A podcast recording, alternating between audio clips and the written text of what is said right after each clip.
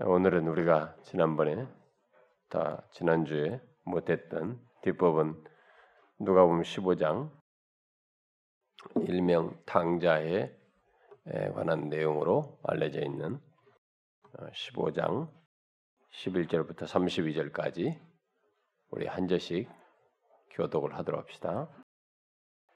11절부터 32절 우리 한 절씩 교독하겠습니다. 또 이르시되 어떤 사람에게 두 아들이 있는데 그 둘째가 아버지에게 말하되 아버지여 재산 중에서 내게 돌아올 분깃을 내게 주소서 하는지 아버지가 그 살림을 각각 나눠 주었더니 그 며칠이 안 되어 둘째 아들이 재물을 다 모아 가지고 먼 나라에 가 거기서 허랑방탕하여 그 재산을 낭비하더니 다 없앤 후 그 나라에 크게 흉년이 들어 그가 비로소 공피에 판들 가서 그 나라 백성 중 한 사람에게 붙여 사니 그가 그를 어, 들러 보내어 돼지를 치게 하였는데 그가 돼지 먹는 쥐염 열매를 배로 채우고자 하되 주는 자가 없는. 이에 스스로 돌이켜 이르되 내 아버지에게는 양식이 풍족한 품꾼이 얼마나 많은가? 나는 여기서 줄여 죽는구나. 내가 일어나 아버지께 가서 이르기를 아버지 내가 하늘과 아버지께 죄를 지어서 지금부터는 아버지의 아들이라 일컬음을 감당하지 못하겠나이다. 나를 품꾼의 하나로 보소서 하리라 하고 이에 일어나서 아버지께로 돌아가니라. 아직도 거리가 먼데 아버지가 그를 보고 치근히 여겨 달려가 목을 안고 입을 맞추니 아들이 이르되 아버지 내가 하늘과 아버지께 죄를 싸우니 지금부터는 아버지의 아들이라 일컬음을 감당치 못하겠나이다 하나 아버지는 종들에게 이르되 제일 좋은 옷을 내어다가 입히고 손에 가락지를 끼우고 발에 신을 신기라. 그리고 살찐 송아지를 끌어다가 잡으라 우리가 먹고 즐기자. 이 내 아들은 죽었다가 다시 살아났습니다. 내가 잃었다가 다시 얻었노라 하니 그들이 즐거워하더라. 마다들은 밭에 있다가 돌아와 집에 가까이 왔을 때 풍악과 춤추는 소리를 듣고 한 종을 불러 이 무슨 일인가 물은 대답하되 당신의 동생이 돌아왔음에 당신의 아버지가 건강한 그를 다시 맞아들이게 됨으로 인하여 살찐 송아지를 잡았나이다 하니 그가 노하여 들어가고자 하지 아니하거늘 아버지가 나와서 권한 아버지께 대답하여 이르되 내가 여러 해 아버지를 섬겨 명을 어김이 없거늘 내게는 염소 새끼라도 주어 나와 내 벗으로 즐기게 하신 일이 없더니 아버지의 살림을 장녀들과 함께 삼켜버린 이 아들이 돌아오매 이를 위하여 살찐 송아지를 잡으셨나. 아버지가 이르되 예 너는 항상 나와 함께 있으니 내 것이 다 내 것이로되 이 내 동생은 죽었다가 살아났으며 내가 잃었다가 얻었기로 우리가 즐거워하고 기뻐하는 것이 마땅하다 하니라. 자, 음, 이 오늘 우리가 보려고 하는 이 내용은 참 우리가 많이 들으면서 어, 당자 얘기로 많이 듣는 얘기인데 비유로. 근데 아, 아무리 많이 읽어도 이 내용은 너무 은혜롭습니다. 저는 참 이거 읽을 때마다 이렇게 은혜로운지 모르겠어요. 목사인 제가 읽은 횟수보다 횟수는 여러분보다 제가 더 많이 했을 텐데 말도 많이 하고 설교도 했는데도 참 이 내용은 은혜롭습니다. 음? 다른 앞에 있는 어, 비유들도 마찬가지지만 그런데 이 15장에 나오는 세 개의 비유는 다 공통적으로 내용이 연관된다고 그랬죠? 네, 메시지가 같다고 제가 얘기를 했습니다. 그래서 이 세 개의 비유가 모두 어, 뭐 우리가 일반적으로 알듯이 무슨 뭐 잃은 양의 비유다, 잃은 드라크마의 비유다, 뭐 잃은 아들 탕자의 비유다 이렇게 우리가 흔히 말하지만 더 정확히 말하면은 그게 아니고 어, 잃은 양과 목자의 비유이고, 어?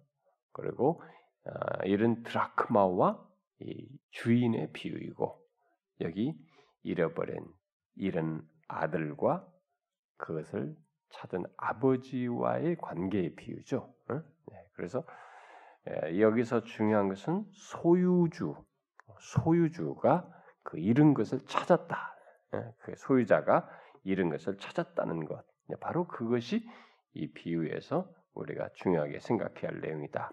여기서도 지금 세 번째 비유도 어, 잃은 탕자를 탕자와 아버지와의 관계를 지금 말하는 것으로서 아버지의 소유죠. 네. 일단 관계를 여기서는 일단 아버지의 소유로 지금 설명을 똑같은 맥락에서 하고 있죠. 그 소유인 아들을 찾게 되는 것, 그래서 그것을 없이 기뻐하는 찾기까지 놓지 않고 있는 것, 그것이 다 똑같은 공통점으로 지금 나오고 있습니다. 그런데 이 내용은 어, 탕자에 관한 이 뭐 소위 이런 아들을 되찾는 이 내용에 대한 그 아버지와의 관계 내용은 두 가지 내용으로 음, 지금 나눠져 있죠. 먼저 11절부터 24절은 어, 아버지가 이제 잃어버린 아들과의 관계를 어, 말해주고 있습니다. 자, 예수님은 여기서 이제 계속 앞에서 말했던 그 내용의 연장선상에서 잃어버린 한 영혼, 곧 죄인이죠. 어, 죄인이 어, 돌아온 것이 얼마나 귀한 일이고, 응? 어, 그 존재가 얼마나 귀한 존재인가를 어, 계속해서 어, 말을 해주고 있습니다. 이 비유를 통해서 아, 이 내용은 여러분들 우리가 이미 익숙하게 알고 있어서 제가 항상 얘기지만 익숙하게 아는 지식의 문제가 아니라고 그랬습니다. 성경은 성경은 지식의 문제가 아니에요. 그러니까 정보의 문제가 아닙니다. 어? 어떤 내용이 있다라는 정도의 그 지식적인 이론 내용 그, 그, 그, 그 정도의 표면적인 지식의 내용이 문제가 아니고 그것이 담고 있는 그 진리가 담고 있는 메시지가 생생하게 현재 시제로 나에게 어떤가가 중요한 것이에요. 그래서 이것은 여전히 또 다시 들어서 오늘 또 우리에게 이 말씀을 통해서 유익을 얻고 은혜를 얻을 내용들이 있는 것입니다. 이 비유에서 내용은 여러분들이 보다시피 두 아들이 있었다. 어떤 사람에게 어떤 사람에게 두 아들이 있었는데 그 두 아들을 가진 아버지가 있었는데 그 둘을 아버지는 다 사랑하고 있는 관계 속에 있는 거죠. 음, 아버지와의 자식 사이는 어, 뭐 각각에 대한 아버지의 생각이 다를지 몰라도 일단은 사랑은 모두에 대해서 사랑을 가지고 이 가족으로서의 아버지와 아들의 관계 속에 있는 아, 이들을 먼저 얘기를 하고 있습니다. 여기서 아마 마다들은 우리가 뒤에서 보다시피 뭐 이제 크게 아버지에게 그 문제를 야기시키지 않는 아무런 문제가 별로 없어 보이는 그런 아들로 등장하고 둘째는 뭐 어떤 이유에서든 이 친구가 이제 두 아, 둘째 아들이 어, 뭐 성품상으로 이렇게 어, 이게 뭐 한번 좀 이게 모험을 해보려고 하는 뭐 그런 모습이고인지는 모르겠어요. 어쩌면은 뭐 충동에 의해서든 어떤 나이가 이제 좀 했으니까 새로운 세상을 경험하고 했었든 어쨌든 어떤 이유로든 자기에게 돌아올 분깃을 아버지에게 요구를 해가지고 아, 그것을 얻어서 이제 한번 새로운 삶을 새로운 세상 경험을 해보고자 하는 그런 모습으로 등장합니다. 유대인들에게 있어서 보통 그들의 이스라엘의 율법에 따르면은 이렇게 형과 동생이 있을 때 형이 그 아버지의 그 유산의 분깃의 3분의 1을 받게 되죠. 3분의 2. 그 동생은 3분의 2를 받게 됩니다. 그러니까 이 친구는 이제 둘째는 3분의 1을 달라고 자기 몫을 달라고 한 것이죠. 그래서 주었어요 아버지가. 음, 어, 자기 분깃으로 이제 독립하여서 살고 어떤 세상을 향해서 좀 나가고 싶은 아마 아버지를 떠나서 가고 싶은 그런 게 있었던가 보죠. 근데 여기서 문제는 에, 아버지와 아, 이 가족의 관계를 벗어나려고 한다는 것입니다. 이 관계를 벗어나려고 하고 있다는 것, 이것을 우리가 여기서 좀 먼저 주목할 필요가 있습니다. 이것은 아버지에게 음, 스스로 잃어버려진 자가 되고자 하는 시도인 것입니다. 어? 이 관계로부터 벗어나.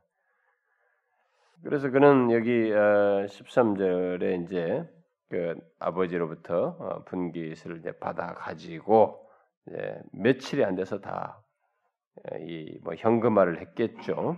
가지고 다 재물을 모아 가지고 먼 나라로 가서 막 쓰는 것입니다. 많아 보이는 처음의 돈은 영 처음에 자기가 안 가져본 분량의 많은 돈이 있을 때 인간의 마음은 약간 높아져요. 높아 약간 높아진다요. 약간의 허황돼지죠. 가지고 이 많은 것이 안 없어질 것처럼 생각합니다. 음? 안 없어질 것처럼 펑펑 써요 인간이.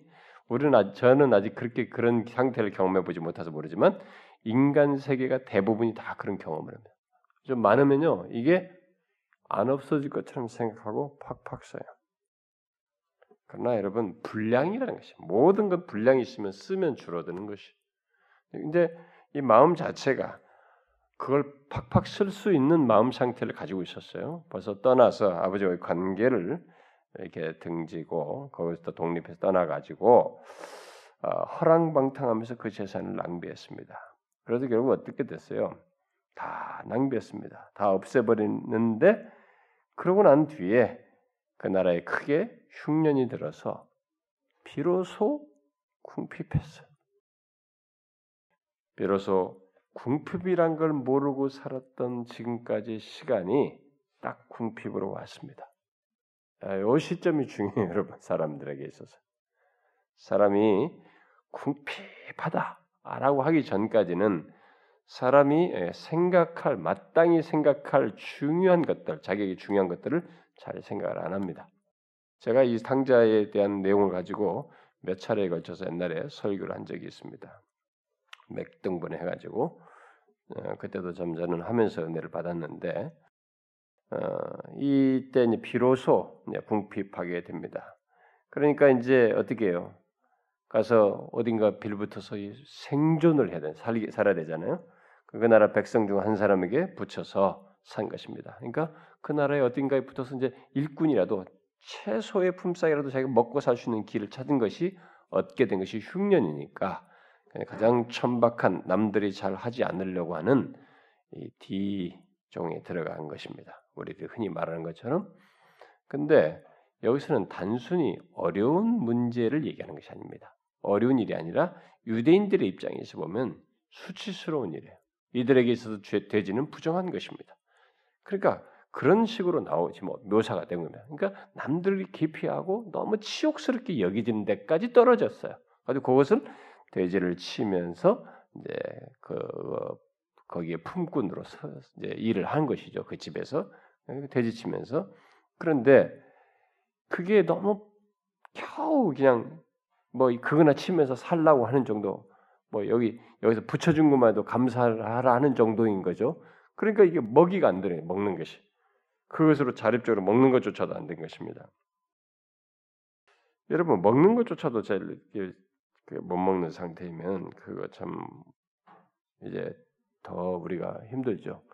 여러분 인간이요, 이 자기가 이 성장하고 먹고 사는데 최소의 그 목구멍으로 새끼를 먹으면서 사는 거조차도 우리는 지금 이렇게 이제 풍요로워지니까 그것이 아주 우습게 여기는데 우리 여기 어른들 중에 보릿고기 어떻고 어떻고 옛날에 어린 시, 어려운 시절을 60년대를 다 지나셔 뭐 50년대, 40년대 뭐6.25 때부터 해가지고 최소한 60년대, 70년대도 뭐 포함될 수도 있습니다만은 거의 60년대 말 70년대까지만 해도 우리나라는 뭐 새마을 운동 그런 것이만 나중에 70년대 막더 활성화되고 그랬지만 그러기 전까지도 우리는 잘 못 먹었습니다. 전체적으로 잘 먹는 사회가 아니었습니다. 일부 사람들은 잘 먹었는지 모르지만 전체적으로 우리나라도 못 먹었어요. 어. 여러분 그렇죠? 아니, 다 괜찮은가 보네. 그러지 않았습니까? 그렇죠? 지금 연세 드신 분은 다 최소한 여기 뭐 40 이하만 돼도 아마 40 이하는 안 되나? 50 이하 되나? 45 이하는 50 이하 이 정도만 돼도 그거 경험하지 않았을까요? 근데 그 뒷사람들은 공감이 안 되나 봐. 뭐 이게 뭔 얘기야? 응? 그, 그런지 모르겠는데 진짜로 그랬어요. 제가 옛날에 있잖아요. 우리 초등학교 때 밥 세끼 먹는 사람 손들으니까 60명 중에 한 10명, 12명, 15명? 뭐제 기억으로는 그래요. 그 정도 손들었던 것 같아요. 다 못 먹었습니다. 그러니까 새끼, 그러니까 생존이. 근데 이것은 생활의 틀이 전체가 분위기가 그랬, 그랬으니까 괜찮아요. 그건 버틸 수 있다. 그러나 왜냐면 그런 세상에서 좀씩 나아지는 세상에 갈 수도 있고 그래요. 전체가 다. 근데 뭐냐면 상대적으로 이게 부유했다가 마음껏 쓰다가 이렇게 들어있을 때는 상황이 달라요. 이건 상대적인 사람의 이 박탈감 속에서 오는 이 정말 힘든 게 있습니다. 여기가 힘든 거예요. 그 우리나라도 지금 이렇게 한번 잘 맛을 봤잖아요. 우리가 전쟁에서 이게 좀 살아보다 여기서 팍 떨어지면 우리나라 견디기 어려워요, 여러분. 그래서 옛날 같으면 자살 안 하고 더 생존에 열심일 텐데 자살해 버려요. 그걸 못 이겨가지고 그 높아진 마음 이걸 못 통제가 안 돼가지고 사람들이 자살한 거예요. 뭐, 명, 뭐 옛날 명퇴한다고 막 자살하고 그러잖아요. 그런 일을 벌어지는 거예요. 그러니까 이, 이, 이, 이 둘째가 지금 탕자, 우리가 일명 탕자라고 하는 둘째 아들이 아주 극도로 떨어진 것입니다. 여기.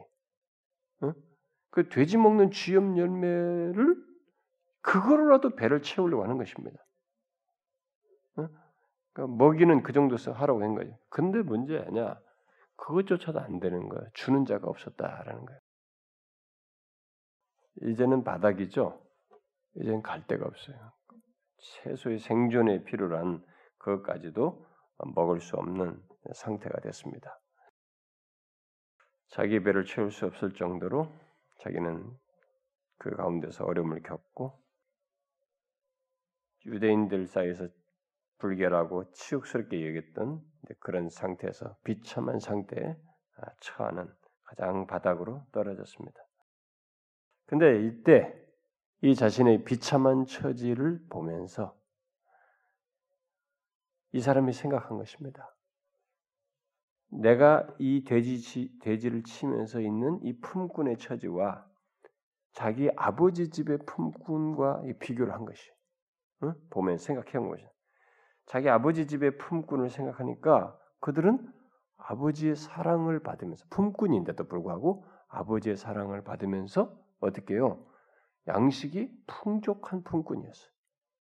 양식이 풍족한 품꾼이었던 것을 생각하게 됐습니다. 그렇다면 그 자기 집 아버지 집의 품꾼인데 아버지의 사랑을 받으면서 양식이 풍족하다면 아들인 나는 어떻겠냐? 응? 내가 그 자리에 있었다면 아들이라면 아들인 나는 오죽했겠는가? 아, 이렇게 예, 생각을 하게 되는 거죠. 품꾼보다도 더한 사랑을 받았던 자신이란 말이에요. 근데 그런 자신이 바로 이 너무 익숙한 그 사랑을 교감하고 쉽게 주면서 사랑을 받았는 그 관계의 익숙함을 탁 내동댕이 치고 떠난 거예요. 그 사랑을 걷어찬 거죠. 이 관계 속에서 있는 사랑을 가볍게 여기면서 걷어찼습니다. 그리고 그 사랑의 관계를 가볍게 생각하면서 이렇게 떠났었는데 자신이 이제 그걸 생각하면서 아 나는 자격이 없다. 더 이상 아들이라 아, 일컬을 기에 부적절하고 감당치 못하겠다.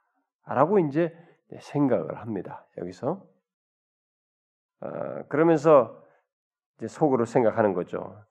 자신을 품꾼의 하나로 그 그냥 좋다. 어? 아들까지는 기대하지 못한다. 내가 다 사랑을 차고 관계를 떠나 등지고 떠났으니까 그러니까 아버지 거기에 품꾼의 하나라도 써달라고 하자. 어? 이렇게 생각하고 양식이 풍족한 사랑받는 품꾼이니까 이렇게 마음을 먹었습니다. 그리고 아버지께 돌아가서 자기 자기 에, 아버지의 어, 뜻을 에, 자기가 어떻게 거역했는지, 음? 내가 아버지와 내가 하늘과 아버지께 죄를 지었습니다. 내가 좀 거역했습니다. 그러니 지금부터 아버지 아들을 그리고 감당치 못하겠으니까 나의 품꾼 하늘로 이제 봐주십시오. 이렇게 하면서 돌아가야지라고 결심을 하게 됩니다. 음? 제가 이 과정을 다 상세히 어, 어떤 회개의 과정, 회심의 과정들과 연관돼서 제가 설교를 한 적이 있어요. 그런 마음 먹고 이제 그렇게 결심하면서 이제 일어서게 되죠. 이 내용은 그래서 아버지께로 이제 돌아가게 되는데 예, 돌아가게 되는데 이 내용은 하나님의 언약 백성들에게 아, 언약 백성들 가운데서 이렇게 떨어져 나와서 그 관계의 소중함, 관계 속에서 베풀어지는 사랑의 사랑이 사실상 얼마나 중요한지를 별로 알지 못하는 듯 무시하면서 언약 백성들 가운데서 떨어져 나와서 그 언약과 하나님의 사랑과의 관계를 저버린 자들을 생각하게 하는 내용이라고 볼 수 있겠습니다. 지금도 그런 사람들은 있죠. 어, 지금도 하나님과의 이 관계, 이 관계는 항상 언약 관계라고 생각하면 됩니다. 우리가 자생적으로 관계를 맺는 게 아니라 하나님께서 예수 그리스도 안에서 우리와 관계를 가지려고 생각을 한 것이니까. 어? 그러니까 이 하나님과의 언약 관계, 뭐 설사 예수를 몰라도 모르는 상태라도 인간은 근본적으로 자신을 지으신 자인 하나님과의 관계가 가장 복된 것이에요. 근데 그것을 등지고 떠난 모든 걸 연관지어 볼 수 있는데 특별히 여기서는 하나님과의 언약 관계, 특히 사랑의 관계를 에, 가볍게 여기고 그것을 보지 못하는 그런 사람들. 그래서 자신의 삶의 방향을 자기 방식대로 살아가는 그런 사람들을 아, 생각할 수 있겠습니다. 실제로 교회 안에 보게 되면요. 하나님과의 갖는 이 관계를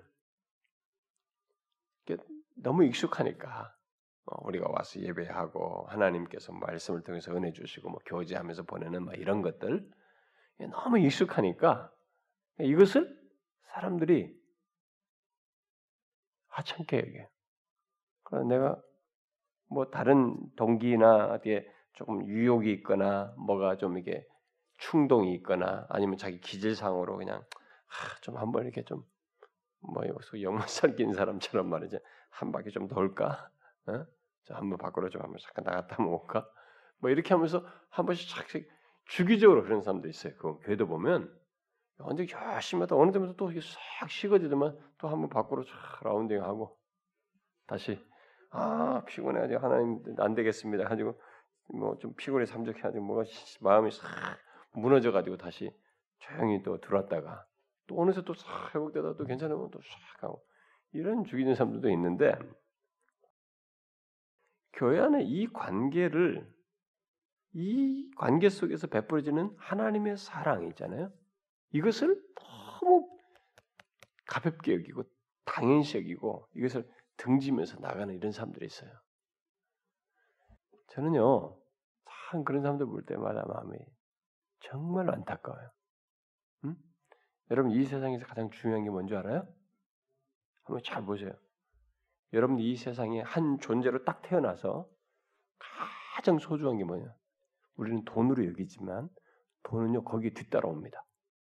뭐가 소중히 하세요? 여러분 사랑하는 관계예요. 사랑하는 관계.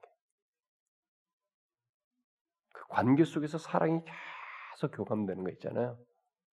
그 받는다는 거, 사랑받는다는 거 있잖아요. 어? 사랑으로 교감하는 관계를 갖는다는 거.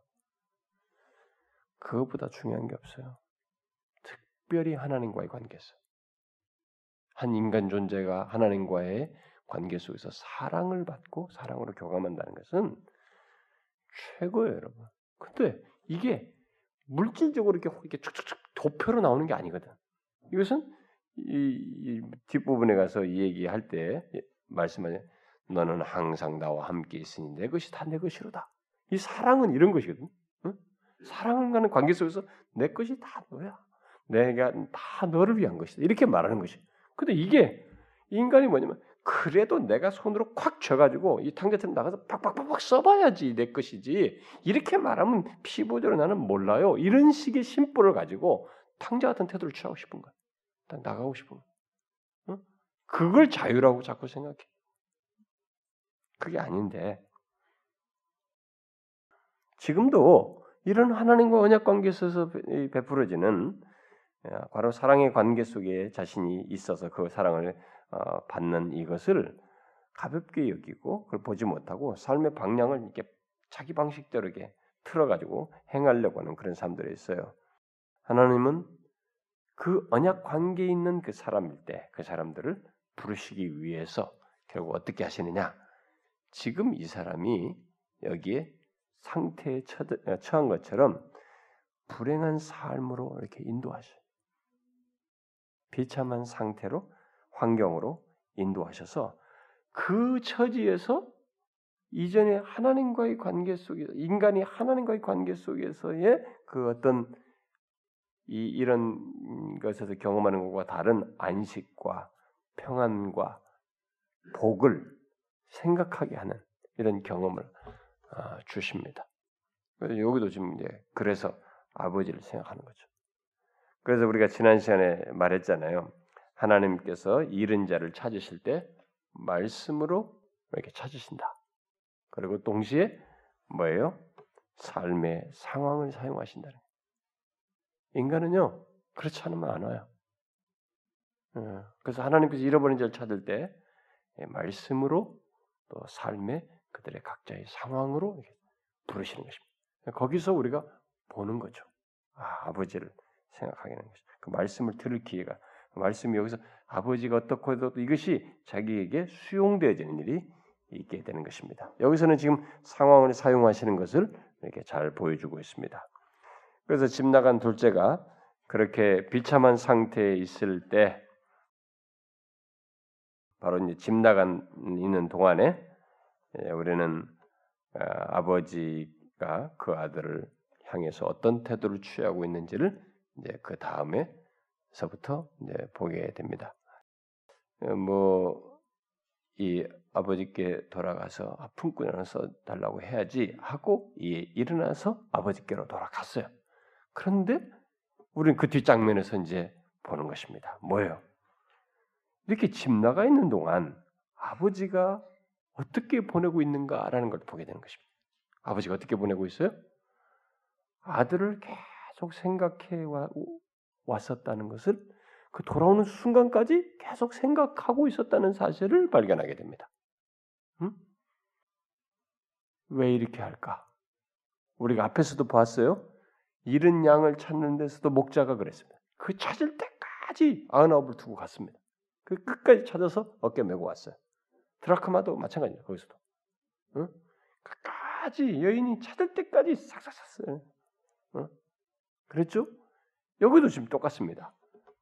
돌아오기까지 인격적인 관계이기 때문에 인격적인 존재로 등장했기 때문에 강자가 바로 그 내용으로 삽입해서 하고 있습니다.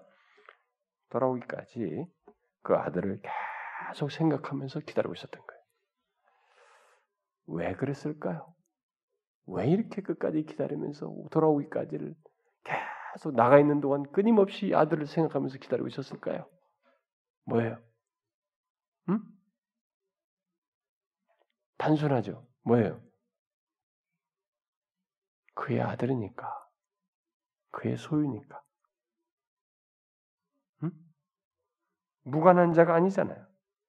자신의 아들이기 때문이죠. 양을 소유한 목자처럼, 응?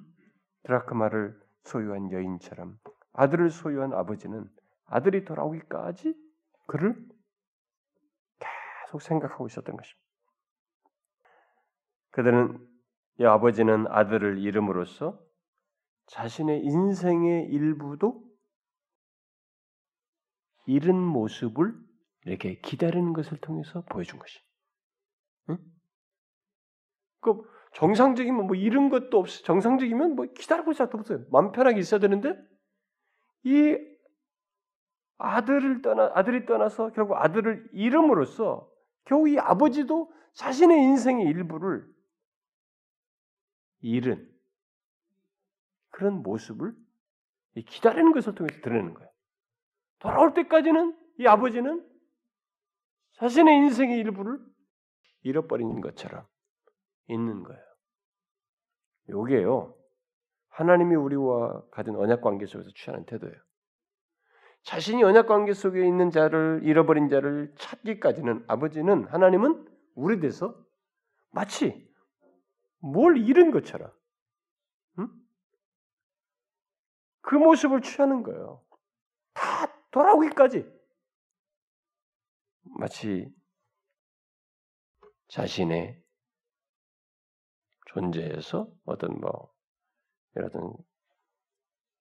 원하심 속에서 뭘 잃어버린 것과 같은 그런 모습을 취하는 거죠.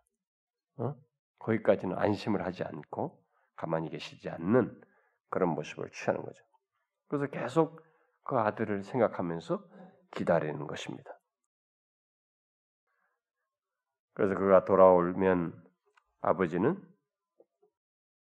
그러면 우리는 상식적으로 아직도 자기가 죽지도 않았는데 이런 것을 요구해가지고 어, 분깃을 갖다가 가져가다 다 탕진하고 돌아왔으니까 그것도 탕진할 때 얼마나 부도덕하고 뭐 이럴 수도 있을 것이고 막 허름방탕했으니까 뭐 그럴 수도 있을 텐데 그러면 이렇게 된 아들이 돌아오면 과연 이, 이 아버지가 받아줄 받아줄 수 있을까?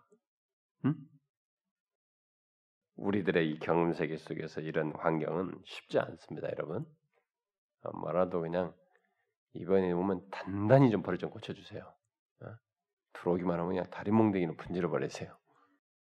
옛날 어른들 보면 아주 딱 들어오기만 기다리고 야구방면을 다 안에다 넣어놓고, 응?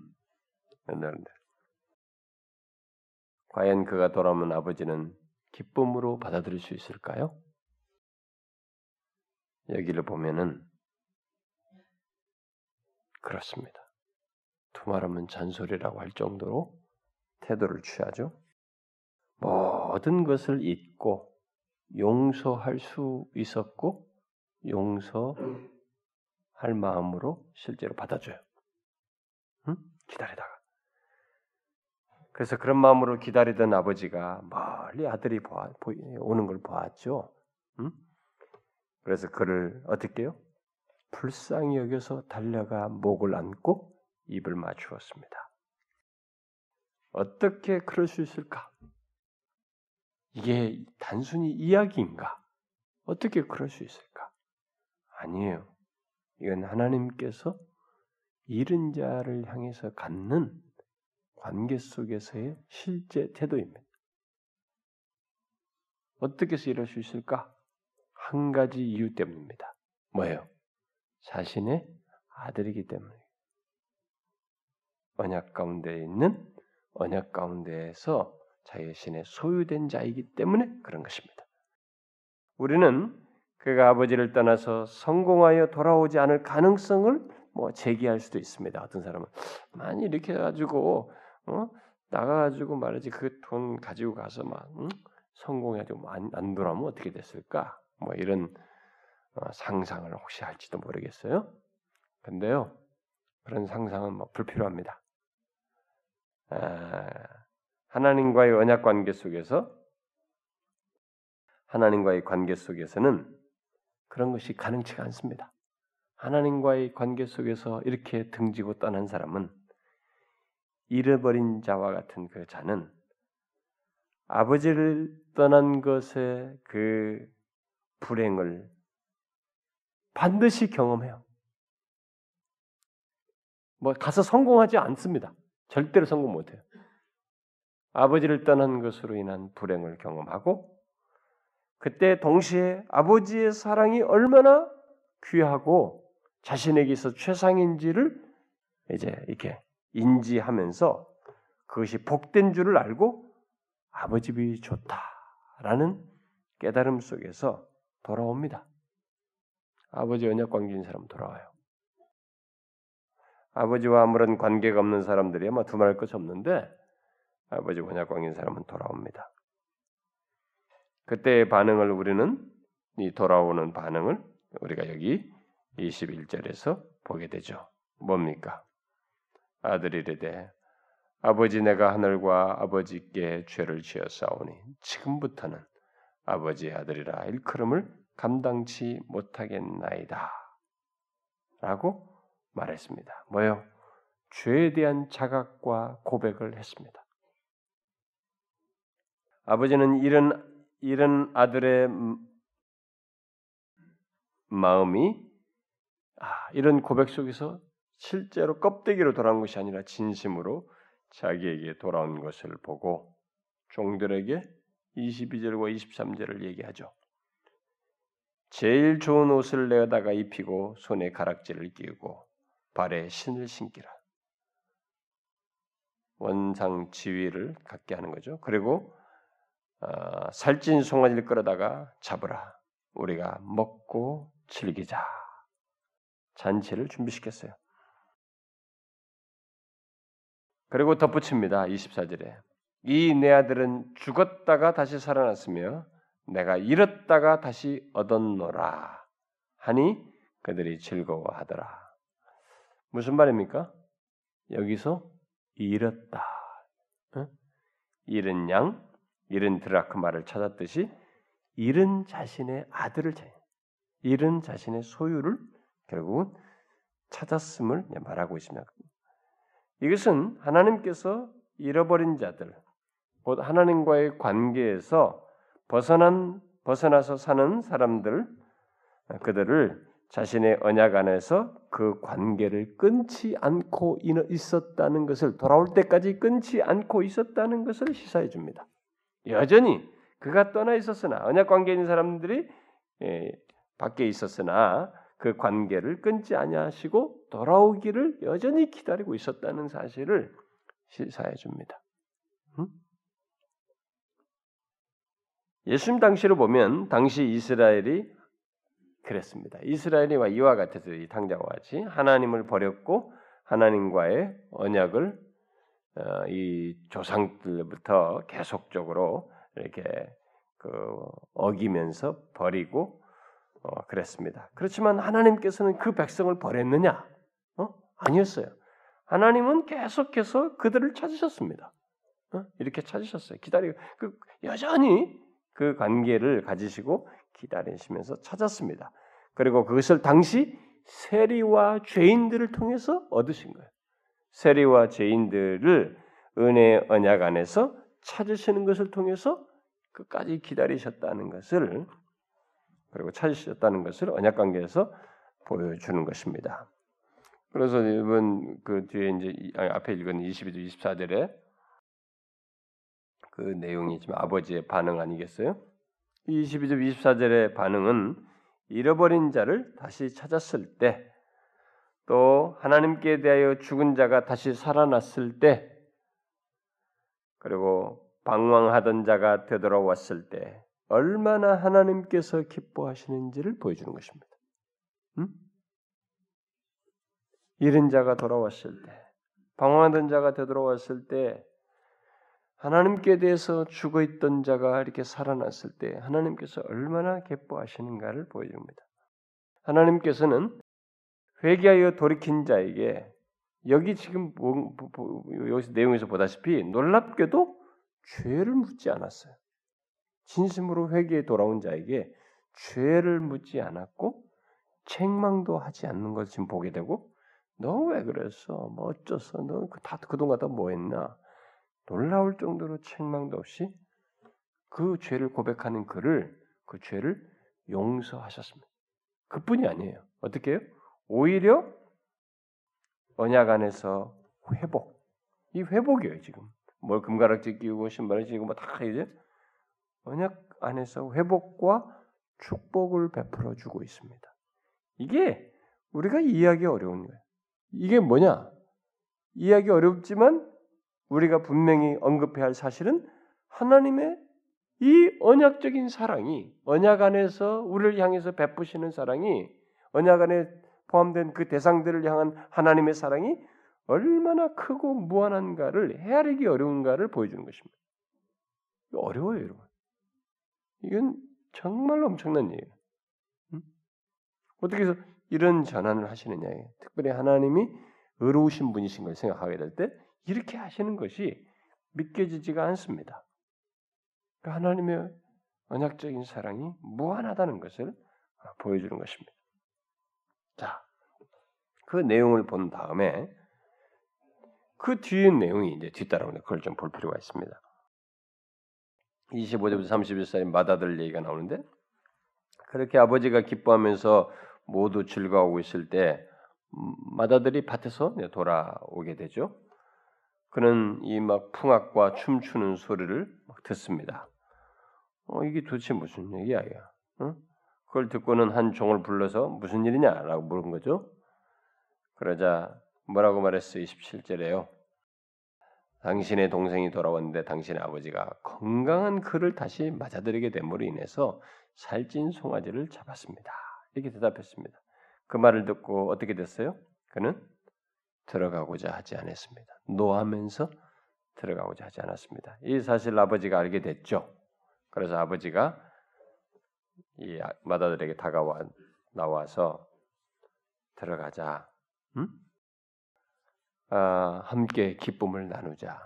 이 아들이 동생이 돌아왔다. 어? 그러면서 결국은 가서 아버지와 함께 기쁨을 나누자고 이제 하면서 들어가기를 권했는데 그때 이 마다들이 아버지에게 말하죠. 응? 뭐라고 말합니까? 내가 여러의 아버지를 섬겨 명을 어김이 없거늘 내게는 염소 새끼라도 주어 나와 내 벗으로 즐기게 하신 일이 없더니 아버지의 살림을 장녀들과 함께 삼켜버린 이 아들이 돌아오매 내 동생도 아니에요. 지시 제 3인칭이에요. 이 아들이 있 죠. 요게요 사랑이 없으면 이 호칭에서부터 달라집니다. 이게 마음이 누군가에 대해서 적대감과 이게 그리고 적대감까지는 아니어도 이렇게 친근감, 이렇게 소속감, 이게 자기와 친밀한 관계로 이렇게 항상 이게 생각하면은 이게 호칭도 이렇게 2인칭으로 바뀌거나 이게 자기로 일치시키는 쪽으로 바뀌어요. 근데 그런 것이 멀어지면 2인칭 뭐 그다음에 다시 3인칭으로 간다고 이렇게. 이 아들이 이렇게 말해요. 그래서 여러분들 우리도 가만 보면요. 우리 교회도 들어와가지고 아직까지 우리 교회가 이게 제3자 객관적인 교회가 된 사람들은 아직도 이 교회 이 교회 그래. 그러니까 자기가 아직도 우리 교회 속 우리 교회라는 생각이 안 드는 거예요. 속해 있지 않아요. 제가 보면 알아요. 여러분들 보면 아 그건 실제로 그 사람도 그렇게 하고 있어요. 호칭상에도 이게 우리 인식에서 자꾸 나오는 것입니다. 이 교회 이 교회 뭐, 당신은 이 교회 우리 교회 안 여기서 안 됐어? 이 교회와 자기는 별개인 것처럼 자기를 분리시키는 거죠. 우리 교회가 아닌 거야. 응? 그런 것이 사람들에게도 다 드러나는데 여기서도 그 마음을 반영해 준 거예요. 이 아들이 이게 자기 동생도 아닌 것처럼 얘기해요. 이 아들이 돌아오며 이를 위하여 살찐 송아지를 잡으셨나이다. 어? 이렇게 얘기를 했습니다. 이 불평스러운 마다들의 말 속에서 우리는 그가 자신과 아버지의 관계에 대해서 어떤 마음을 가지고 있는지를 노출하게 됩니다. 자, 이게 아주 참 우리가 생각하는 문제입니다. 본심이 드러난 거죠. 본심이. 요, 요 본심이 오늘날 교회 안에서도 이제 드러날 수 있는 거예요. 요 본심. 네? 어떻게? 뭐예요? 본심 뭡니까?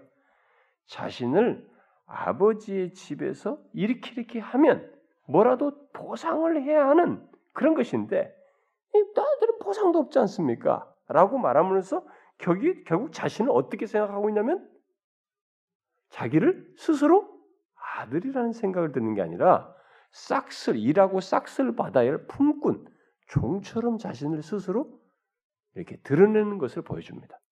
자, 여러분 잘 보세요. 교회 안에는요 이런 사람들이 있습니다. 실제로 어? 교회 안에서 자신이 하나님의 아들이라는 생각을 가지고 하나님의 자녀를 가지고 이 하나님이 원하시고 말씀하시고 모든 게 다 하나님이 기뻐하시는 게 나도 기뻐. 그래서 같이 기뻐하면서 즐거워하고 또 하나님의 복음에 대한 이런 내용이 나에게 똑같은 행복이야. 예수 그리스도 십자가에서 이루신 것이 나에게 즐거움이고 그것이 나에게 항상 행복의 내용이 돼야 되는데 그런 것이 안 되는 사람에서 교회 오면은요. 그런 거 상관없어. 내가 이만큼 열심히 했으니까 이런 보상이 있어야 돼. 계속 이 개념으로 교회 생활을 하는 사람들이 있어요. 어? 그게 뭐냐? 이 아들 같은 거예요. 여러분, 마다들 같은 겁니다. 자기를 아들로 취급하는데 자식으로 아버지와의 자식으로 아버지의 마음을 알고 아버지와 마음을 공감하고 그것을 같이 기뻐하고 아버지가 기뻐하니 나도 기뻐하는 이런 관계가 아니야. 아버지가 좋아하는 같이 좋아하는 게 아니라고. 계속 관심이 자기에게 있어요. 응? 가지고 어, 내가 교회에서 이렇게 봉사하고 내가 그 얼마나 헌신했는데 어 11조를 하고 뭐라고 뭐라고 얼마나 수고를 했는데 내가 이렇게 지금까지 나한테 나한테 하나님이 해준 게 뭐예요? 어? 어? 지금까지 내 인생에 이렇게 뭐, 뭐 이런 게 생깁니까? 이게 뭡니까 이 사람? 마다들 같은 거예요, 여러분. 응? 자기 본심을 듣는 거예요, 이게. 응? 자기를 아들로 취급을 안 하고 스스로 자기를 싹스를 이런 것에 대한 싹스를 받아야 할 품꾼으로 여기는 행동이에요, 여러분. 은연중에 그런 본심을 드러내는 거예요. 실제로 오늘날 교회 안에는요, 그런 본심을 가지고 섬기는 사람이 한둘입니까? 복음이 주는 이 자유를 못 누려요. 하나님의 것이 십자가에서 이루신 모든 것이 다 나의 것이라는 이런 믿음과 자유 같은 걸 몰라. 어? 그것 때문에 아이고 이런 게 뭐가 중요해? 어? 내가 이렇게 조금 쓰고 이게 뭐 얼마나 십자가에서 이루신 하나님께서 나에게 주신 것이 뭔데 이게? 이게 다 하나님께서 나에게 주신 것 속에서 있는 일부인데 이게 하나도 안 중요하다고 말이지. 그런 개념으로 신앙생활 해야 되는데 그래서 복음의 자유를 누리고 신앙생활 해야 되는데 이 신앙생활하면서도 매일 뭐 하나님이 이렇게 했으니 뭐 안 주냐? 어? 어? 왜 내게 축복이 없냐 말이지. 이 단위로 자꾸 신앙생활 한단 말이에요. 이 마다들 같은 거라고. 이게 아주 비참한 장면이에요, 여러분 이게요. 응? 이 마다들은 아버지의 사랑 이런 걸 지금 모르고 있습니다.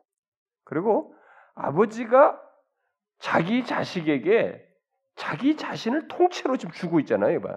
뭐? 나와 함께 있으니 내 것이 다 내 것이다. 응?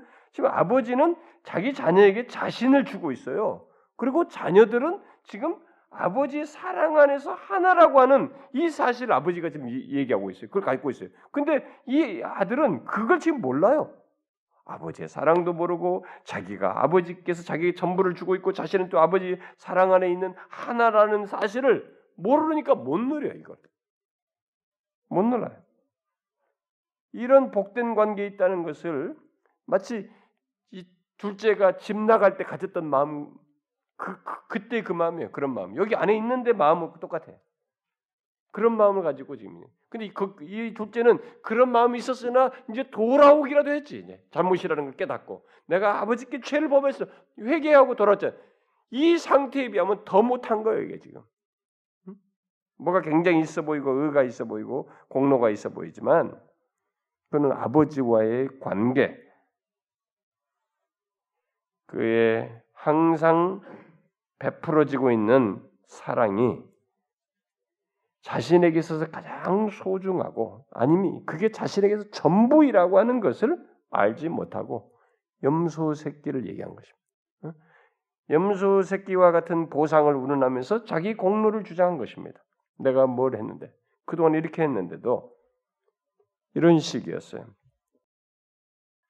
그는 사랑보다 자기의 수고에 집착했습니다. 받는 사랑과 이 관계 사랑의 관계보다 거기에 더 가치를 두었어요. 그는 그동안 별 문제 없어 보였습니다. 아버지의 마 굉장히 뭐 이렇게 아버지 여기서 제 자기 할 일을 잘하고 뭔가 명을 어김이 없이 열심히 한 것 같았습니다. 그러나 뭐요? 아버지의 마음은 이해하지 못했습니다. 그게 껍데기였어요. 껍데기였습니다. 아버지가 31절, 32절에 말한 거죠. 예, 너는 항상 나와 함께 있으니 내 것이 다 내 것이로되. 이 내 동생은 죽었다가 살아났으며 내가 잃었다가 얻었기로 우리가 즐거워하고 기뻐하는 것이 마땅하다. 나도 기쁘지만 너도 기뻐해야 된다. 왜 내가 기쁜데 네가 기쁘지 않냐? 저는 오늘날 교회 안에요. 저한테도 이제 상기시켜야 할 내용이겠습니다만은 외형상으로는 별 문제가 없어 보이지만 잘하고 명을 어김이 없고 뭔가 잘하는 것 같지만 아버지의 마음을 알지 못하는 그런 사람들이 저는 제법 있다고 봐요. 아버지의 마음을 몰라요. 하나님의 원하심, 하나님의 기뻐하심, 하나님 아버지의 마음을 알지를 못해요. 제가요, 제가 그 설교 시리즈 노트 중에 하나가 지금 노트하고 있는 옛날부터 메모되고 있는 한 시리즈 그 주제 중에 하나가 뭐냐면은 하나님의 마음이에요. 제가 창세기부터 쭉 인상 깊은 하나님의 마음을 이렇게 알게 하는, 반영하게 하는 그런 것을 좀 이렇게 시리즈를 하고 싶어서 이렇게 가끔 가끔 보는 대로 이렇게 메모해 놓은 게 좀 있어요. 언젠가는 하고 싶어 가지고. 저는 그것이 옛날부터 제가 좀 제 자신부터 좀더 깨닫고 싶어서 어, 그걸 메모를 하고 있어요. 신자는요, 비록 탕자같이 이렇게 설사 안 좋은 경험이 있어도 아버지의 마음을 아는 상태에 이르르면 그는 아버지께 기쁨이 돼요. 그런데 남들처럼 굉장히 모범생 같고 뭔가 명을 없고 괜찮아 보이고 교회도 잘 다니고 뭘 하고 다 같은데도 껍데기만 그렇지 실제 자기가 이런 모든 일을 하는 것이 아버지의 마음을 헤아려서 하는 것이 아니면 그건요 더 나쁜 거예요. 더 나쁜 거예요.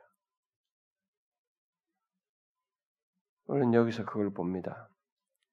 우리는 이 둘 마다들에게 마다들에게서 영적인 무지, 영적으로 이 무지한 자의 모습을 아, 생각해 볼 수 있게 되는데요. 우리는 이 세리와 아, 죄인들이 돌아와서 아버지와 교제하게 된 것에 대해서 못마땅해 하는 바리새인들을 연관짓고 있죠. 마다들에게. 세리와 지인들이 막 좋아하는데 그걸 지금 못마땅한 거야 이 사람들은. 예수님과 막 그런 예수님 그들과 막 먹고 그러니까 그들이 하나님 그러니까 나와서 이제 회개하에 돌아와 교제하는 거 이런 걸 바리새인들이 못마땅히고 마다들과 똑같은 것이 응? 같이 기뻐하기는커녕. 응? 자기 공로로 판단하는. 그들은 아버지의 사랑을 이해하지 못하고 있었던 것이죠 바리새인들이 여러분 우리가 잘 아셔야 됩니다. 제가 왜 복음 복음 복음 하냐면은 진짜 복음을 알아야 돼요. 복음을 알면 하나님의 이 진심을 우리가 알게 되거든요. 하나님이 이 세상을 향해서 진실로 원하시는 게 뭐냐? 그리고 우리 영혼 나 같은 자를 향해서 하나님이 그렇게 깊고도 깊은 마음을 가지고 우리에게 이렇게 치루시고 이루시고 행하시고 우리에게 다가오신 것이 얼마나 엄청난 것이냐? 이걸 알게 되면 마음을 알게 되면 참 달라지거든요. 음? 그래서 제가 교회를 다녀도 이 복음의 진수 같은 거 이런 것을 모르니까 하나님 아버지 하나님의 마음을 모르니까 자신을 향한 이게 겉도는 거예요. 너무 안타깝다고 그런 게. 그래서 그러니까 이 마다들처럼 외형상으로는 너무 좋아요. 교회 잘 나오고 막 할, 맡기면 일 착착착 하고 막 명을 어김이 없건느이야 진짜. 어? 내가 뭐, 뭐 그, 그날도 가서 밭에 가서 일 다 잘하고 돌아오잖아. 어? 자기 알아서 잘하고 말이야.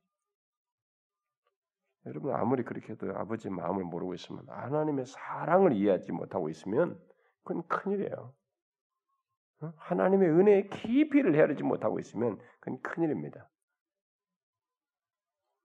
특별히 하나님께서 그의 언약 안에서 자신을 이렇게 나의 모든 것이라고 말하죠. 예, 모든 것과 함께 이렇게 자신을 내어 주시는 분이시라는 것을 깨닫지 못하게 되면 그건 큰일이에요. 응? 음, 지금 이 31절을 이 마다들이 이해를 못 하고 있거든요. 응? 너는 항상 나와 함께 있으니 내 것이 다 내 것이다. 아버지가 자기 전체를 지금 내어주고 있거든요. 자신의 모든 것, 어? 자신을 이런 모든 것과 함께 다 내어주는 지금 관계거든요. 그게 사실 하나님께서 우리 언약 관계에서도 그런 거예요. 하나님께서 언약 관계 속에서 자기 자신을 우리에게 주시거든요. 어? 이 로마서 8장에 보면 아들을 내어 주시니까 이제 하나님 자신을 우리에게 주신 거예요. 생명을. 그런데 그것뿐만 아니라 더그 아들을 주시니까 막 그걸 끝내겠느냐 이게요. 우리 모든 것에 삶에 개입하셔서 항상 함께 있다는 사실로 인해서 우리 삶에 개입하셔서 뭘 하고 있거든요. 근데 이것을 가볍게 여긴다. 이것을 행하시는 하나님의 마음을 모른다. 이것이 얼마나 중요한지 이렇게 하시는 하나님의 사랑을 모른다. 그 이거 너무 지루하다. 이거 뻔하다 말이지. 뭐 맨날 이거네. 하고 이거 이거 등진다. 여러분 그건 비참한 거예요. 그게 좋을 것 같습니까? 아니에요, 여러분. 그 뒤로부터 딱 등지고 그걸 하찮게 등질 때부터 인간은 비참이 와요. 마음에서부터 오기 시작합니다. 경험해 보셔요, 여러분. 혹시라도 여러분 중에 그, 이런 것을 하찮게 여기고 이렇게 소홀해 하고 있거나 하나님을 향해서 등지거나 이런 태도가 소원한 태도가 있거든. 탕자처럼 자기 실체를 생각하고 하나님과 그의 집의 부유함을 알고 회개하면서 돌이켜야 돼요. 그것만이 참 큰 회복과 은혜, 축복을 얻을 수 있는 길이에요. 여러분, 우리는 이런 내용 속에서요, 정말 이와 같은 하나님, 이런 하나님의 마음을 자신을 모든 것과 함께 내어주시는 분이시라는 것을 꼭 알아야 됩니다. 그런 면에서 실질상 여기 나오는 이 바리새인들 같은 사람들 이런 하나님의 사랑을 이해하지 못하는 이 마다들과 같은 이런 사람들은 아버지의 자녀라고 할 수 없어요. 실제적인 의미에서. 그저 뭡니까? 종과 같은 거죠. 수고한 것에 대한 보상을 기대하는 품꾼과 같은 사람이지 자식 같은 존재가 아니에요. 실제로 자신의 어? 구원을 이들은 이 바리새인들은 자신의 노력을 따라서 계산했잖아요. 구원을 하나님이 사랑을 해서 주는데 그걸 자신의 노력으로 계산해 노력해서 얻는 거로 생각했잖아요. 그러니까 그게 뭐예요? 내가 이렇게 노력했는데 이것밖에 없습니까? 그거는 그 자기의 노력에 의해서 구원을 얻으려고 했단 말이에요. 그러니까 바리새인들은 품꾼 같은 존재들이에요. 그러니까 지금도 신재 교회 당 안에는 자신이 뭔가를 이렇게 수고한 것에 대한 것으로 구원을 생각하고 이렇게 했으니까 하나님께서 보상해 주겠지. 이렇게 내가 이렇게 했는데 나를 이렇게 인정해 줘야지. 이런 개념을 가지고 있는 것이 그렇게 하면서 열심히 하는 것이 굉장히 좋은 것 같지만 아니에요. 하나님의 시각에서는 우리 세상 들에서는 야, 저 사람 굉장히 열심히 하게 모범제 아니에요. 하나님의 시각에서는 그게 노예 같은 것이에요, 여러분. 종 같은 것이에요. 품꾼 같은 태도예요. 오히려 아들 같은 것은 뭐냐? 그런 것으로 자기를 생각하지 않아. 내가 노력해서 뭘 얻고 어? 공로를 생각하고 그렇게 해서 구원을 얻고 그것 때문에 보상받고 인정받고 그렇게 하지 않아요. 그가 자기와 함께 자신의 모든 것을 주신 것을 오히려 누리는 거죠. 그 사랑이 얼마나 큰지를 알고 실수가 있어도 부족이 있어도 그 자신에게서 가치를 찾는 것이 아니라 그 아버지에게서의 가치를 찾고 아버지의 사랑 안에서 행복을 느끼는 그래서 하나님의 은혜 안에서 자신의 존재 가치를 보고 즐거워하는 그게 신자지. 음? 제대로 된 사람이죠. 교회 안에는 그게, 그게 우리가 제대로 신앙생활하는 거예요, 여러분. 오늘날 교회 안에는 아버지께서 그의 언약 안에서 자신의 놀라운 사랑을 베풀고 계심에도 불구하고 그것을 깨닫지 못하고 누리지 못하는 사람들이 제법 있을 거라고 봐요.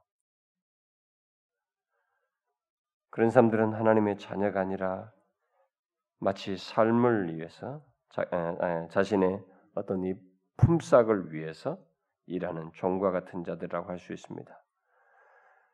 그런 태도는 여기서 보여주는 그리스도 안에서 드러나는 하나님 아버지의 사랑을 거부하는 것이라고 거부하잖아요. 아들이 들어가자. 내 것이 다 너의 것인데.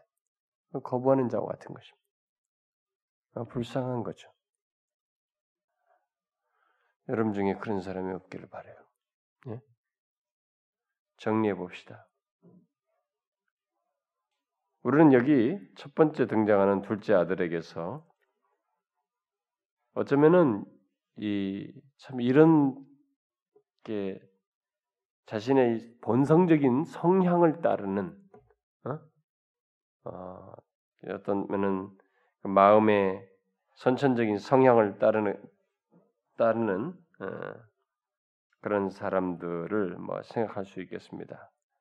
하나님과의 교제를 더 기뻐하기보다 자신의 안에서 있는 어떤 마음의 성향과의 본성을 따라서 사는 것을 더 즐거워하는 그런 것으로 더 만족하는 뭐 이런 사람들을 생각할 수도 있겠어요. 근데 여러분 그런 사람들은요 자신이 달려가는 그 길은 분명히 죄악의 길이 되거든요. 근데 그 죄악이 주는 쓴맛이 있어요. 쓴맛을 반드시 경험합니다. 그리고 그 쓴맛을 경험하고 나서야 보통 이제 깨닫게 됩니다. 그래서 여러분들 중에 혹시 나는 뭐 아직까지도 쌩쌩해요. 뭐 이렇게 한다면 여러분 죄가 주는 죄악의 길이 가져다 주는 그 쓰디 쓴 맛을 여러분들이 볼 거예요. 그런 사람들은. 그때는 아, 돌이킬 시점으로 이제 어떤 시점을 주을 텐데 그때는 사실 상당히 자기 자신으로는 많이 망가지고 비참해진 것이죠. 네, 하나님은 사실 자기 백성을 언약 가운데 있는 백성을 그렇게 해서라도 불러 오셔요. 우리는 이제 그런 스토리들을 이렇게 좀 징계 차원에서 많이 생각하고 어떤 사람도 되게 무섭게 생각도 하는데 무섭게 생각할 것도 없어요. 우리가 이 탕자가 돌아와서 아버지를 이렇게 대하는 때 아버지가 보이는 모습을 여러분들이 상상하시면 그걸 생각하고 아버지 품에서 자신의 삶의 안식과 자유를 가지려고 하면 사실 뭐 두려울 것도 없어요. 우리의 실수도 받아줍니다. 응? 약함도 문제가 되지 않아요. 그리고 여기서 우리는 이 회개의 어떤 내용들을 진실한 회개 그런 내용들을 보게 되는데 하나님께서 진실한 회개를 하는 자에게 얼마나 은혜로운지 정말 값없이 용서하시고 온전히 받아주시고 수용하시는 걸 보게 됩니다. 그러니까 죄가 굉장히 심각한데 하나님의 시야에서 근데 하나님의 은혜가 이 죄보다 더 강해 사실은 더 강력하다는 걸 보게 되는 것입니다. 여러분 이것을 여러분 아셔야 됩니다. 응? 죄가 하나님의 아들을 십자가에서 딱 죽게 할 정도로 무서운 것이에요. 응? 그런데 하나님의 은혜는 이걸 해결한단 말이에요. 그래서 여기 안 묻잖아. 은혜가 그렇게 크단 말이에요. 그래서 죄도 우리에게 심각하게 얘기되지만 사실 여러분들이 더 심각한 것은 빨리 죄를 회개함으로써 그 은혜를 얻는 것을 더 귀하게 여기는. 만약 죄가 있는데 회개치 않은 것이 얼마나 심각한지를 또 상대적으로 생각을 해야 돼요. 회개하는 자에게 하나님께서 너무나 은혜로우시다. 그리고 우리 중에 어떤 영혼이 회개하고 죽게 돌아오면 사실 저도요 이렇게 참 고지식해가지고 이렇게 사람을 이렇게 한번 이렇게 누가 이렇게, 이렇게 좀 망가지거나 그러면 그 사람이 돌아올 때 진짜 돌아왔을까 이렇게 뜸을 들이는 사람은 저도 제가 워낙 좀 신중형이라서 그런지 몰라도 쉽게 잘 안 믿어. 이 사람이 진짜로 돌아왔나. 더 뜸들이는 게. 근데 우리가 조심해야 돼요. 그렇게 하면서 혹시라도 상대의 진심을 못 봄으로 이렇게 마다들 같은 태도를 취하는 일은 없어야 됩니다. 주님이 하나님 아버지의 마음을 우리가 보여주게 하는데 뭐예요? 우리가 즐거워하고 기뻐하는 것이 마땅하다 그러죠. 너도 나와 함께 즐거워하고 기뻐하다 돌아온 것이 아무리 자가 무슨 방탕하고 어쨌든 간에 이 돌아왔다는 것이 얼마나 회개하에 돌아왔다는 것이 얼마나 우리에게 즐거운지 너가 나처럼 같이 즐거워야 된다. 그래서 우리는 누가 이렇게 죄에서 돌아왔다. 그러면 우리 기준을 들이댈 것이 아니고 하나님이 기뻐한다는 걸 생각하고 우리도 하나님과 함께 기뻐하는 자가 되야 된다는 거예요. 응? 그런 마음으로 이 회개하고 돌아오는 자를 대해야 된다는 것입니다. 우리는 이런 것들을 여기서 어, 배워야 되겠습니다. 혹시라도 마다들처럼 스스로게 스스로 의롭다 하는 사람 이런 사람은 그것이 자신을 비참하게 더 불행하게 한다는 것을 동시에 깨달아야 되겠죠. 여러분 아시겠죠? 참 하나님께서 주님께서 너무 귀한 이 비유를 우리에게 말씀해 주셨습니다.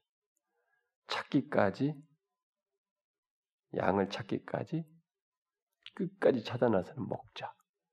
드라크마를 끝까지 찾기까지 쓸고 닦아서 어떻게 해서 찾아내는 여인. 당자가 잃어버린 아들이 돌아오기까지 계속 그를 생각하며 자신의 삶의 일부를 잃은 것처럼 거기에 할애하고 기다리는 아버지.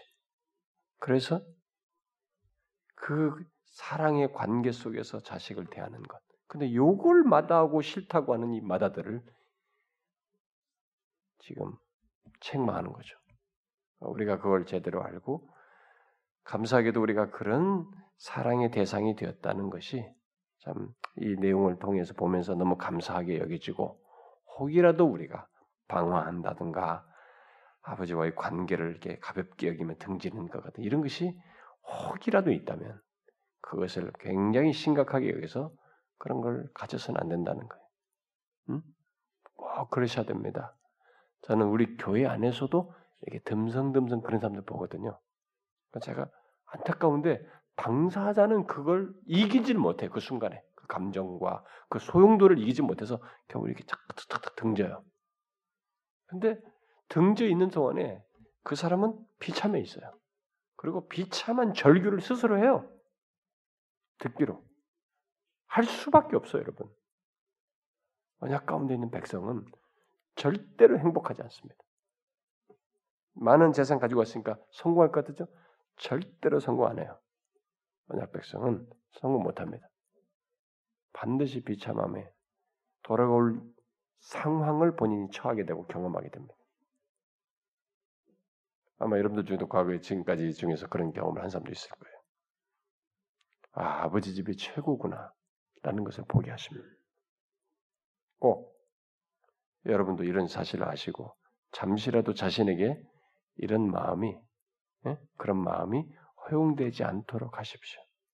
하나님부터 멀어지는 것을 이 관계의 소중함을 너무 뻔한 것처럼 익숙한 것으로 가볍게 여기는 일이 잠시라도 생기지 않게 하라는 것입니다. 아시겠죠? 네. 기도합시다. 하나님 아버지 감사합니다. 우리 이 시간에 하나님의 말씀을 통해서 우리가 아버지의 마음을 아는 그런 아들의 함을 다시 한번 되새기면서 주여 아버지의 사랑의 그 가치를 알고 그걸 가볍게 여기서도 안 되고 또 그것을 귀히 여겨서 같이 기뻐하는 그런 아들로서 그런 신자로서 우리가 아, 이 땅을 살게 하여 주시옵소서. 잠시라도 하나님 당자와 같은 어리석음을 아, 가지고 하나님의 그 사랑의 관계를 하찮게 여기는 어리석은 행동을 하지 않고 날마다 이 관계의 소중함에 거하며 그걸 중히 여기며 너무 항상 있는 것 같고 뻔한 것 같지만 그것을 떠날 때 우리가 가장 비참해진다는 것을 알고 하나님의 그 언약적인 사랑을 즐거워하며 기뻐하는 저희들 되게 하여 주옵소서. 하나님 아버지 이 시간에 우리가 함께 구한 것들을 기억하여 주시고 특별히 이 나라의 민족 가운데서 조국 교회에 다시 한번 기회를 주시고 주의 종들을 다시 일으키시고 무엇보다도 몸된 교회가 이곳에서 영혼들을 구원하고 하나님의 마음을 대변하며 복음과 참된 진리를 선포함으로 참 유리하고 방하는 영혼들 진리를 필요로 하고 생명을 필요로 하는 영혼들에게 주님의 손발이 되고 젖줄이 되어서 참 하나님을 용화롭게 하고 생명의 구원의 역사를 이렇게 보게 되는 주님의 그런 교회로 삼아 주시옵소서. 지금뿐만 아니라 하나님의 다음 세대까지 아무리 세대가 폐역하고 타락해져도 견고히 교만하지 않고 하나님의 진리 위에 풍성한 그런 교회로 세워지게 하시고 우리가 많은 약점이 있사오나 그런 약점들을 주님께서 채워주시고 은혜로 채우시고 더 주님을 의지하며 은혜를 구하며 기도하며 하나님으로 만족하는 그런 공동체로 계속 세워 주시옵소서. 우리들 중에 영적으로 약한 자, 힘들어하는 자, 또 하나님이여 곤고한 가운데 있는 자, 육체적으로 정신적으로 힘든 영혼들, 주님 또 환경적으로 현실적으로 어려움을 당하는 지체들, 자녀와 또 자신의 장래 속에서 하나님의 도움이 절실하게 필요한 영혼들, 하나님이 아십니다. 저들을 주께서 어, 두루 살펴 은혜 베푸셔서 주님이 주시는 그 은혜로 그 상황들 어려움들을 극복하고 이겨나가고 치유되고 회복되는 역사가 있게 하여 주옵소서. 그리고 아버지여 어, 어, 여기 모인 사람들 이렇게 추운 환경 속에도 왔는데 주님이여 우리가 어떤 것을 이렇게 수고한 것에 대한 보상이 아니라 은혜를 사모하는 자들, 주의 말씀 듣고 기도하기를 소원하는 자들, 주님 저들을 주께서 친히 아, 채우셔서 참 하나님으로 인한 만족을 이렇게 나올 때마다 꼭 경험하게 하시고 소유하게 하여 주시옵소서. 아, 주께서 또 우리가 이 땅에 오신 것을 기억하는 이 성탄 이런 절기에 참 우리가 진실로 그 의미를 알고 감사하며 아, 기뻐하는 그런 은혜 또한 우리 모든 지체들에게 허락하여 주시옵소서. 간절히 구하고 우리 주 예수 그리스도의 이름으로 기도하옵나이다. 아멘.